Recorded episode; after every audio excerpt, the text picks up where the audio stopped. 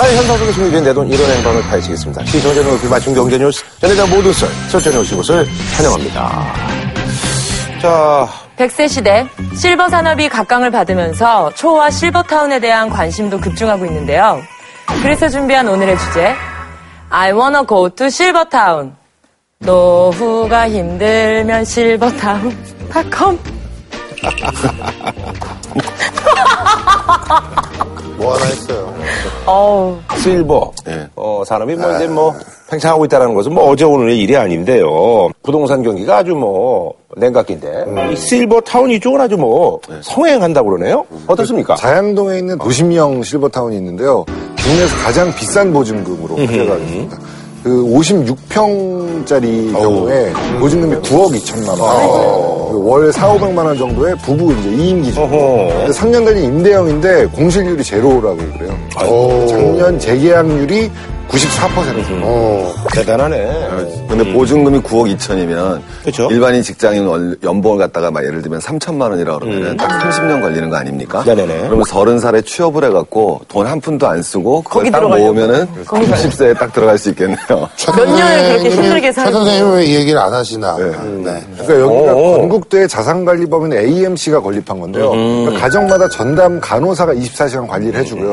그다음에 식사도 되고 맞춤형 물리치료 라든지 또 뭐, 뭐 세탁 서비스라든지 이런 생활하는 데 드는 모든 비용을 포함해서 그 가격을 아, 4, 500이 아. 그 안에. 어. 두 사람 기준으로. 그리고 방마다 동작 감지기가 있어가지고 노인들이니까 아무래도 그 그렇죠. 뭐 넘어지신다든지 아파서 못 일어나신다든지 하는 일이 있으니까 동작 감지기로 이제 계속 그 상황을 지켜보고 있는 거죠.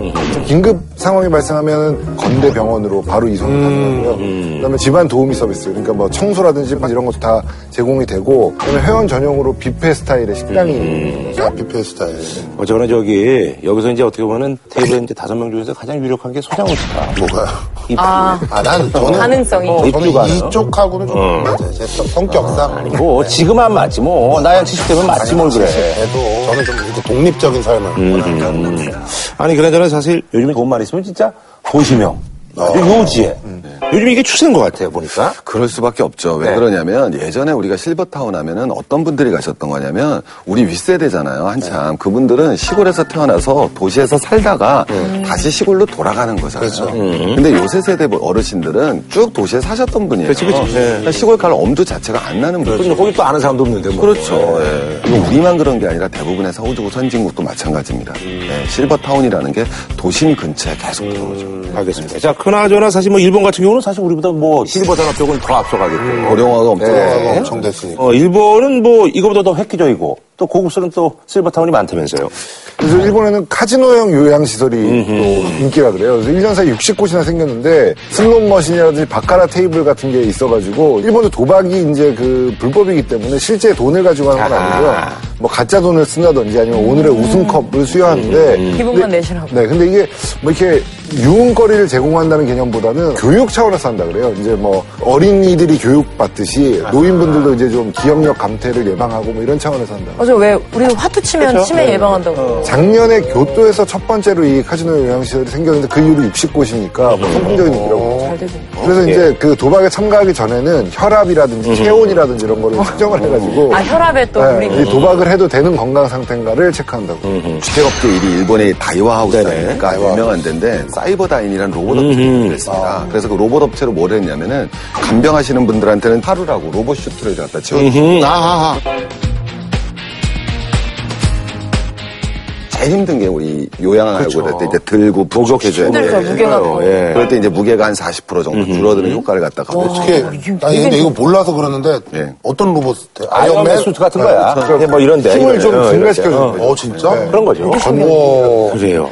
저는 이번 이거 주제를 하면서 알았어요. 이렇게 초화 실버타운이 있는지. 그래서 예전에는 왜 우리 부모님들 실버타운 보내드리려고 하면 왜 좀 불효 같잖아요. 그냥 맡기는 거라고 생각했는데 요즘 개념이 좀 많이 바뀌는 것 같아요.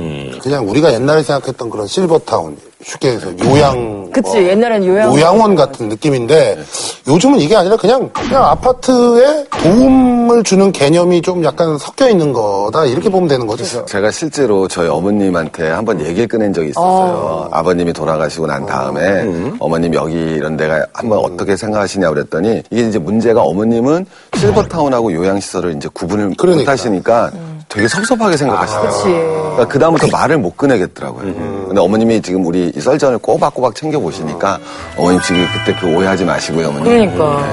근데 한번 여기 이렇게. 그 선생님이 갑자기 영상 편지를 네. 이 실버타운이 입주 방식에 따라서 분양, 종신, 임대 등으로 나뉘는데요. 이게 부동산 시장에 따라서 수익성 악화, 뭐 세금 부담 이런 게 있기 때문에 분양형보다 임대형 수요가 많다고 그래요. 그래서 실버타운 입주 보증률 전국적으로 봤을 때 평균을 내보면 1억에서 3억 원 정도 되는데 지방의 경우는 이보다 훨씬 저렴해가지고 한 3천만 원, 9천만 원대 입주가 가능하다. 아하. 아니 근데 사실요 이 실버타운에 아까도 얘기했습니다만 그 자양동 같은 경우는 사실 이제 뭐 월 400 내고 물론 이제 뭐 밥은 준다고 합니다만은 거기다 이제 보증금을 한 10억 정도 깔고 있고 그러니까 이게 사실 아 웬만한 사람들 못 들어가거든요. 그러니까 이게 참 이게 나이 들어서도 이 빈부 차이를 맞아. 뼈저리게 느끼네. 예.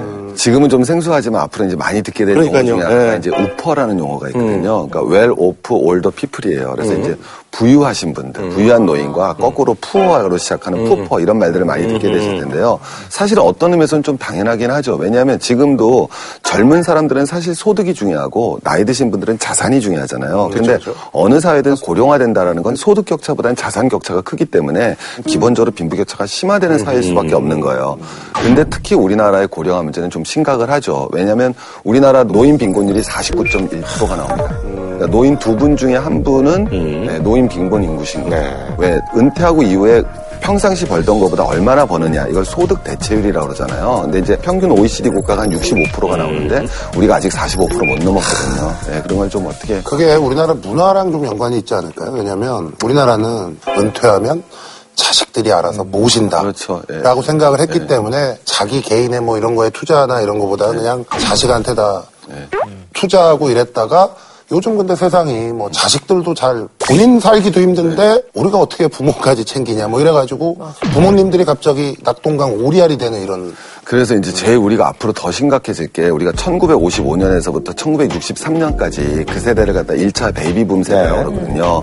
그분들이 이제 2018년 되면 이제 은퇴가 시작된단 말이에요. 제일 대표적인 이제 58년 개띠라고 그러지 않습니까? 그분들은 어른들을 봉양을 했죠. 근데 자기들은 봉양을 못 받죠, 자식들한테. 근데 아직까지 사회가 support도 못 해주는 상태죠. 그래서 그 세대들이 노인이 됐을 때 어떻게 될 거냐가 사실 한국 사회에서 굉장히 큰 문제가 되거든요. 아 그러니까 말이죠. 예. 그러니까 예전에 한 20년 전에 제가 대학생 때 일본에 가서 놀랐던 게 뭐냐면 예전에 한 20년 전에 제가 대학생 때 일본에 가서 놀랐던 게 뭐냐면 편의점에 아르바이트를 하시는 분들이 나이 드신 분들이 많은 거예요. 좀 특이하다라고 생각을 했더니 그 가게 바깥에 그 아르바이트 모집이라고 써 있는데 나, 이가 50세 이상만 모집하는 거예요. 그러니까 그 이 편의점의 사장님은 아마도 연세가 좀 있고 직장 생활하다 은퇴하신 분들이 이 일을 맡으면 더 책임감 있게 잘해낼 것이다라고 맞아요. 판단한 것 같아요. 그래서 우리나라도 이제 좀 고령화 사회로 가니까 이 시니어 세대가 그냥 소일거리를 제공하는 것뿐만 아니라 뭔가 일을 할 수 있는 그런 식으로 좀 사회 구조 자체가 조금씩 바뀌어야 되지 않을까. 네. 아, 그러니까 말이죠. 예. 그러면 사람은 이제 사실 이제 소득이 중요하고, 나이 들면 이제 자산. 그래서 제가 이제, 뭐, 소득은 지금 제가 이제 뭐, 서장호 씨보다 뭐, 네. 많습니다만, 네. 자산은 뭐 제가, 이거 뭐, 게임. 동현이, 동현이란, 자, 게임. 동현이, 동현이란 자산이 있잖아요. 아이, 근데 그거는 이제 불확실한, 불확실한 거니까. 슬프네요. I believe I can fly. 아 근데 이 와중에 그 저소득층을 위한 공공실버 주택은 혐오시설로 취급받는다는 얘기. 아, 그러니까 이 사설 실버타운은 신부촌으로 떠오르고 있는데 그 공공시설의 경우에는 저소득층 노인주택으로 여겨져가지고 그 노골적으로 거부감을 드러내는 경우가 많죠. 그래서 이제 임기 현상까지 일고 있어요. 어, 님비까지 네. 너무 심하다. 아니 근데 님비 현상 원래 뭐 쓰레기 소각장이나 그러니까는 님비라고 그러는. 예. 혐오 시설 원전 같은데. 네. 이게 울산 혁신도시에 건립될 공공 실버주택을 두고서 이제 반대 민원이 막 잇따라가지고 중구청이 골머리를 앓고 있다 그래요. 이건 좀 너무하네. 그러니까 좀 너무 야박하네. 근데 사실은요, 뭐 임대주택 같은 경우도 이제 들어오면 사실 뭐 주변에 이제 뭐 부동산이 좀 떨어진다고 해서 사실 네. 거부하고 그렇잖아요. 그렇죠. 근데 네. 이번엔 좀 경우가 다른 게 그 상가 부지를 갖다 줄 경우에 대한주택토지공사에서 이미 공지를 했어요. 여기는 이제 복지시설이 들어올 거라는 걸 공지를 했으니까 다른 데보다 가격이 쌌을 거 아닙니까. 근데 가려는데 그걸 알면 알면서 가격은 싸게 산 다음에 이러는 거는 사실은 좀 문제가 있죠. 정말 문제가 있네. 자, 어쨌거나 뭐 이제 전 세계적으로 실버 산업 예. 이제 비중이 이제 점점 늘어가고 있잖아요. 그렇죠. 예. 그 실버 산업 가운데서 가장 호황인 게 요실금 팬티. 이미 영국과 네덜란드 같은 경우는 이 시장 자체가 2,500억대 시장이에요. 그러니까 엄청나게 큰 시장이죠. 요즘은 실버 투어라든지 실버 영화관 같은 것들이 주목을 받고 있어요. 그러니까 실버 여행의 경우는 노인들이 선호하는 여행지를 안내하는 것뿐만이 아니라 silver sitter 도와줄 수 있는 도움을 줄 수 있는 분들이 함께 여행을 하는 거죠. 그리고 서울시가 위탁 운영하는 서대문 청춘극장이라든지 예산을 지원하는 종로 허리우드 실버 아하, 극장 허리우드 낙원 극장. 상가에 55세 이상은 입장료가 2,000원이고요. 아하. 아주 저렴하고 또 자막도 아주 큰 글씨로 어. 사용된다. 아니 그래서 사실 저기 그 썰전 일부도 있잖아요. 이게 지금 글자 크기가 바뀌었어요. 아, 폰트가 커졌나요? 실버 대본이 이거 지금 우리 보는 거 있잖아요. 한두 배로 늘어났어요. 네. 실버 대본이죠 이것도. 맞춤형으로. 아, 굉장히 글자 커졌어요. 일본의 경우에는 약간 또 다른 현상이 있는 게요. 이게 실버 산업이라고 하면 노인분들을 위한 상품을 새로 개발해서 시, 그 시장을 만드는 거잖아요. 근데 그게 아니고 지금의 노인분들은 옛날에 우리가 생각하던 할아버지 할머니가 아닌 거예요. 예전에 70대보다 훨씬 젊은 삶을 사시는 분들이어서 소비 형태가 많이 안 바뀌었다고 볼 수 있는 거죠. 그래서 일본의 경우에는 뭐 마주로라는 잡지가 있어요. 네네. 그 이탈리아 할아버지가 이제 뭐 표지에 나오고 이런 잡지인데 그 잡지가 뭐냐면 70년대 할아버지들의 밤 생활을 위한 잡지예요. 그래서 뭐 어디 가서 데이트하세요. 뭐 여자들 이런 데 좋아합니다. 뭐 이런 정보를 줘요. 표지에 보면 이 대머리 할아버지가 이 시가를 물고 조수석에는 젊은 여자친구를 태우고 가는 뭐 이런 장면들이 나오거든요. 본인의 워너비. 로망, 로망입니까? 워너비. 아, 전, 아, 전 제 처와 그럼 와이프가 행년회로. 예. 그래서 물어보는 거예요. 어떤 반응을 보이시나요? 아니 그러더라 저기 이 실버 산업도 이제 우리가 이제 방향성을 좀 이렇게 좀 연구를 좀 해야 될 것 같아요. 이거 좀 하고. 실버 산업 자체로만 봤을 때는 명확한 거죠. 이건 타겟이. 왜냐하면 그분들은 항상 마인드가 뭐냐면은 자기를 노인으로 생각을 안 하죠. 그렇죠. 네, 그러니까 트렌드나 이런 것들이 계속 젊은이들의 트렌드. 그걸 갖다 요구하니까 그런 분야로 초점을 맞춰서 접근하는 게 실버 산업에서는 제일 중요하다고 봅니다. 네.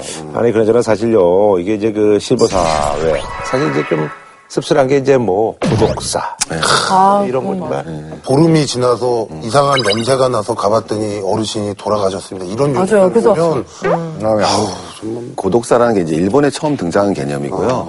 우리나라도 이제 고독사 통계를 갖다 어쨌든 잡아보면 남성이 여성보다 한 7, 8배 많습니다. 그러니까 남성이 고독사하는 경우가 훨씬 많고요. 그 다음에 우리나라 고독사는 70대, 80대보다 50대에서 특히 많아요. 빈곤. 네. 네, 사실 그럼 굉장히 맞아요. 좀 네. 싸하죠.